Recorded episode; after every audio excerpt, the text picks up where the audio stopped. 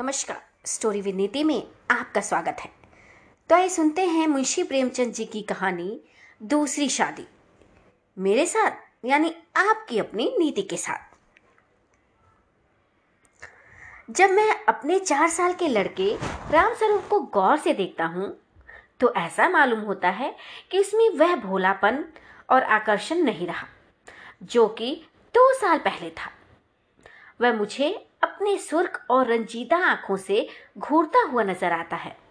उसकी इस हालत को देखकर मेरा कलेजा काँप उठता है और मुझे वह वादा याद आता है जो मैंने दो साल हुए उसकी माँ के साथ, जबकि वह मृत्यु शैया पर थी, किया था। आदमी इतना स्वार्थी और अपनी इंद्रियों का इतना गुलाम है कि अपना फ़र्ज़ किसी किसी वक्त ही महसूस करता है। उस दिन जबकि डॉक्टर ना उम्मीद हो चुके थे उसने रोते हुए मुझसे पूछा था, क्या तुम दूसरी शादी कर लोगे? ज़रूर कर लेना। फिर चौंक कर कहा, मेरे राम का क्या बनेगा? उसका ख्याल रखना, अगर हो सके तो।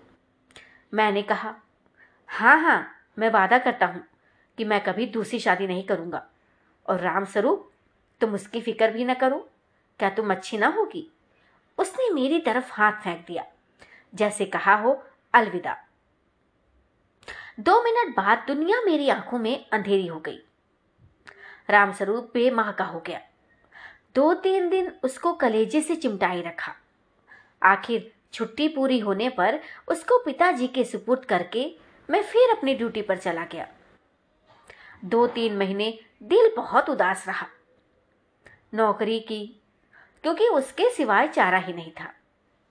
दिल में कई मंसूबे बांधता रहा। दो तीन साल नौकरी करके रुपया लेकर दुनिया की सैर को निकल जाऊँगा। ये करूँगा, वह करूँगा। अब कहीं दिल ना लगता।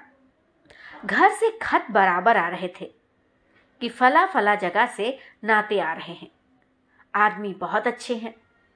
लड़की अकल की तेज और खूबसूरत भी है। फिर ऐसी जगह नहीं मिलेगी। आखिर करना ही है तो कर लो। हर बात में मेरी राय पूछी जाती थी। लेकिन मैं बार बार इनकार किया जाता था। मैं हैरान था कि इंसान किस तरह दूसरी शादी पर आमादा हो सकता है, जबकि उसकी सुंदर और पति प्राणा स्त्री को, जो कि उसके लिए स्वर्ग की एक भेंट थी, भगवान ने एक बार छीन लिया है। वक्त बीतता गया। फिर यार दोस्तों के तगाजे शुरू हो गए। कहने लगे, जाने भी दो, औरत पैरहा की ज्योति है। जब एक फट गई तो दूसरी बदल लो। स्त्री का कितना भयानक अपमान है। ये कहकर मैं उनका मुँह बंद कर दिया करता था।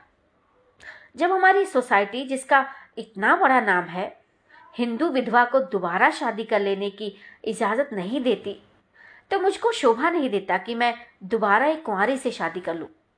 जब तक ये कलंक हमारी कौम से दूर नहीं हो जाता, मैं हरगिज, कुंवारी तो दूर की बात है, किसी विधवा से भी ब्याह नहीं करूँगा। ख्याल आया।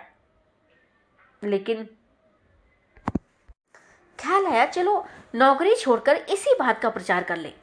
लेकिन मंच पर अपने दिल के ख्याल जबान पर कैसे लाऊँगा? भावनाओं को व्यावहारिक रूप देने में, चरित्र मज़बूत बनाने में, जो कहना, उसे करके दिखाने में हमने कितनी कमी है।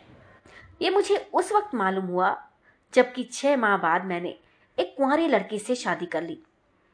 घर के लोग खुश हो रहे थे कि चलो किसी तरह माना। उधर उस दिन मेरी बिरादरी के दो तीन पढ़े लिखे रिश्तेदारों ने डांट बताई। तुम जो कहा करते थे मैं वेवा से ही शादी करूँगा। लंबा चौड़ा व्याख्यान दिया करते थे। अब वे तमाम बातें किधर गई? तुमने तो एक उदाहरण भी ना रखा जिस पर हम चल सकते। मुझ पर जैसे घड़ों पानी फिर गया। आँखें खुल गई। जवानी के जोश में क्या कर गुजरा? पुरानी भावनाएँ फिर उभर आई और आज भी मैं उन्हीं विचारों में डूबा हुआ हूँ।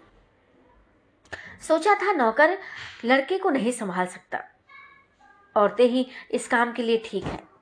ब्याह कर लेने पर जब औरत घर में आएगी तो राम स्वरूप को अपने पास बाहर रख सकूँगा और उसका खास ख्याल रखूँगा।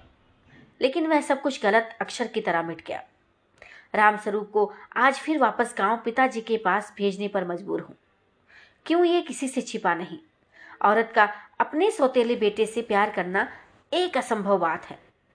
ब्याह के मौके पर सुना था, लड़की बड़ी नेक है, स्वजनों का खास ख्याल रखेगी और अपने बेटे की तरह समझेगी। लेकिन सब झूठ। औरत चाहे कितनी नेक दिल हो, वह कभी अपने सौतेले बच्चे से प्यार नहीं कर सकती। और यह हार्दिक दुख वह वादा तोड़ने की सजा है, जो कि मैंने एक नेक बीबी से उसके आखिरी वक्त में किया था। ಸಮ ಆಗುತ್ತೆ